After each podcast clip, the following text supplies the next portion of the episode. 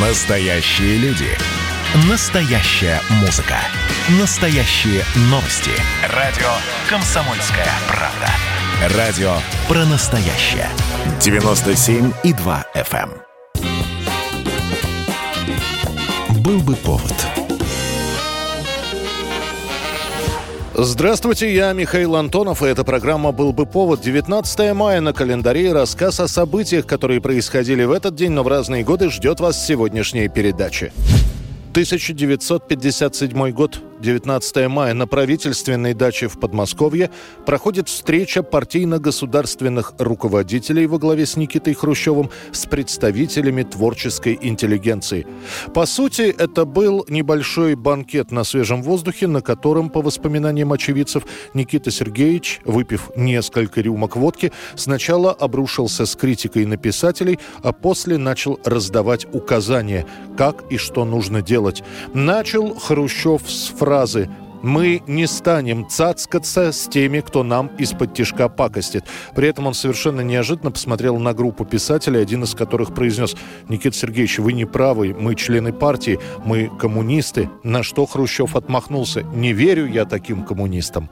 Далее Хрущев обрушивается на писателей Венгрии, говорит о том, что не понимает картин Пикассо, заявляет, что верит беспартийному писателю Соболеву больше, чем собравшимся партийным писателем. Присутствующий на встрече писатель Леонид Соболев так перенервничает, что после этой встречи его увезут на скорой с гипертоническим кризом прямо с правительственной дачи. В финале встречи разразится майская гроза, которая немного подсократит программу мероприятия. А Хрущеву так понравится встречаться с писателями и другими представителями творческой интеллигенции, что подобные встречи станут проходить регулярно. Правда, позже в воспоминаниях многие соратники Хрущева будут говорить, что им регулярно бывало стыдно из-за высказываний Никиты Сергеевича. 29 лет, знаете, ваш, я уже, так сказать, занимал положение тогда, когда я чувствовал ответственность за страну, за нашу партию. А вы, вам 29 лет, вы все чувствуете, что вы ходите в панталонах коротких? Нет, вы уже в штанах, и поэтому отвечайте. 1989 год, 19 мая. Теперь у нас все как в Европе. Три дня с 19 по 21 в Москве проходит первый всесоюзный конкурс «Мисс СССР 89». Перед этим отборочные туры проходят в разных областях СССР и к финалу отбирают 35 участниц. У нас проходит конкурс красоты. Мы немножко забыли, что женщина есть женщина. Мы в нашей борьбе за эмансипацию, за наши права забыли, что женщина должна быть обаятельная, милая, К 89 году в нашей стране уже был опыт проведения конкурсов красоты. За год до Мисс СССР проходит конкурс «Московская красавица». Однако все равно для проведения регулярных конкурсов красоты практики пока еще не хватает. Девушки приходят на отборочные туры, выстраиваются в очередь, чтобы принять участие в конкурсе. Некоторые из них, узнав, что предстоит раздеваться до купальников перед судьями, уходят с кастинга. Прически, костюмы, косметику приносят с собой. Именно поэтому перед жюри появляются то очень скромные школьницы с минимальным макияжем, то агрессивно раскрашенные девушки в леопардовых купальниках. Я приехала из города Горького, и Не смущайтесь, Танечка, так. в феврале этого года я стала победительницей конкурса «Нижегородская красавица». Я учусь в школе в 10 классе. Прекрасно. А вы так вот как-то восприняли. И вот 35 человек отобраны, и они выходят на сцену Центрального концертного зала «Россия». Несмотря на то, что за основу были взяты конкурсы красоты, проходящие за рубежом, у нас, это еще Советский Союз, все равно получается гремучая смесь французского с нижегородским. С одной стороны, девушки в купальниках на сцене, что является шоком для некоторых телезрителей. С другой стороны, в зале уважаемые члены жюри Ирина Скопцева, Муслим Магомаев, Илья Глазунов, Екатерина Максимова.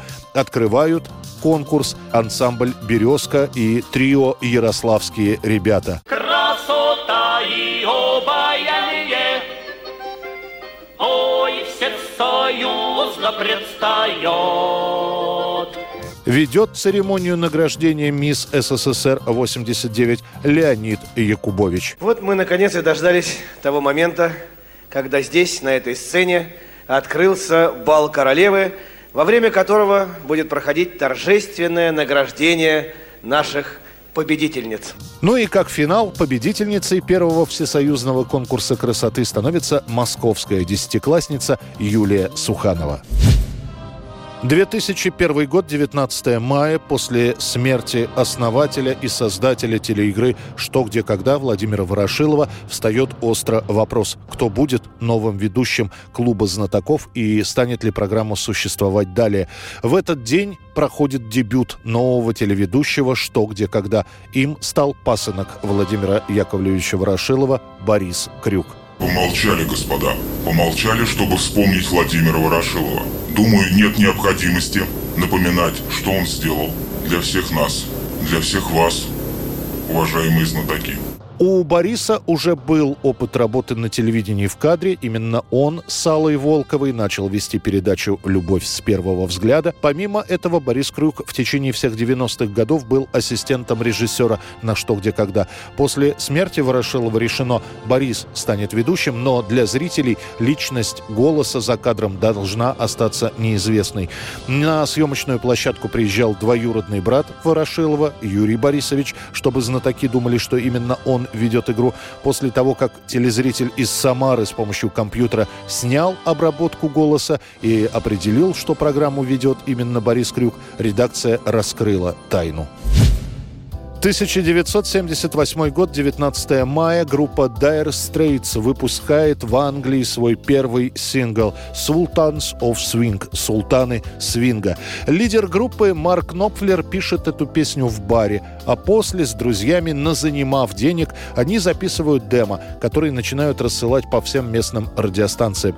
На одной из них в песне «Султаны свинга» увидели потенциал и поставили эту композицию в жесткую ротацию. Как ни странно, в родной Англии ни песня, ни альбом, который после будет записан, так и не станут популярными. Зато песни группы Dire Straits активно начнут раскупать в Европе. После альбом выпустят в США, и лишь после этого в Великобритании тоже обратят внимание на эту молодую группу Dire Straits. You get a shiver in the dark, it's raining in the park, but meantime Sound of the river, you stop and you hold everything. A band is blowing Dixie, double fall time. You feel alright when you hear the music